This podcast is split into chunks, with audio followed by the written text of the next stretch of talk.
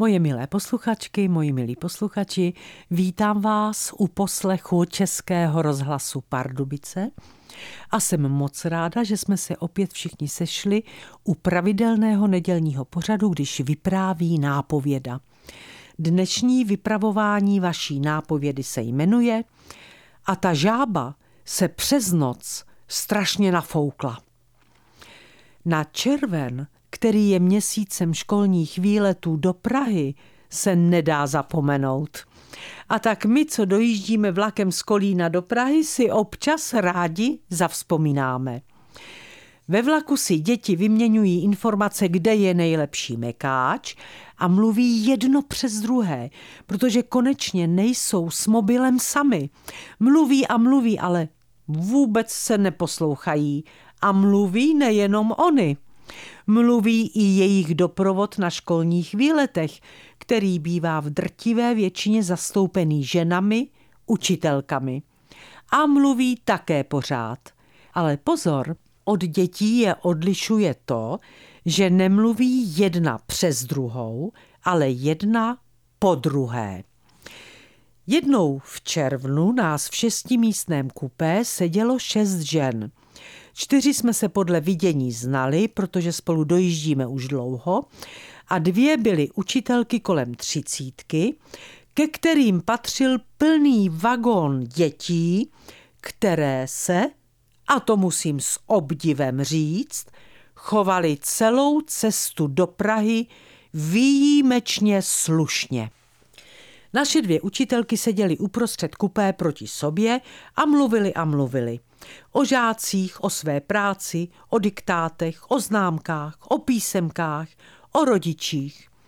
Navzájem se vůbec neposlouchali, ale protože byli nejenom slušně vychované, ale i vzdělané, v mluvení se střídali.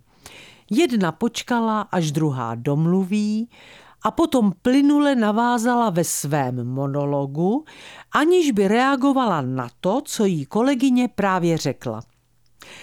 Když vlak projel Českým Brodem, ta, co seděla na sedadle proti mně, si uvědomila, že obě mluví celou dobu nahlas, rozhlédla se po našem jinak tichém kupé a rozhodila rukama.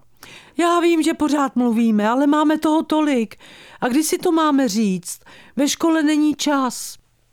My čtyři jsme nereagovali. Já se sice usmála, ale dál jsem četla noviny, druhá koukala do mobilu, třetí si pročítala nějaké listiny a čtvrtá, šťastná to žena, spala. Učitelky mluvily dál a já si uvědomila, jak se lidé poslední dobou, když spolu mluví, neposlouchají. Ke spokojenosti jim stačí, že nemluví do mobilu, ale s živým člověkem a mluví a mluví stejně jako tyhle dvě učitelky. Užívají si to. Vytáhla jsem loupáček, který jsem si koupila na kolínském nádraží a který miluju.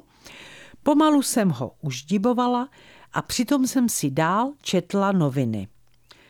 Chtěli jsme preparovat žábu. Vrátila mě zpátky do kupé učitelka, která seděla na sedadle proti mně a které zrovna teď trochu zacukalo obočí. Odpoledne jsem ji nechala v kabinetu.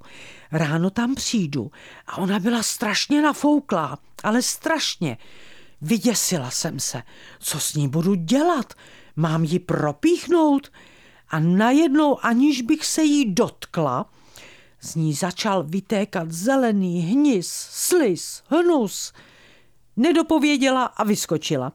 Vyjeli jsme z Libně, duří s dětem, ať se připraví, že bude hlavák.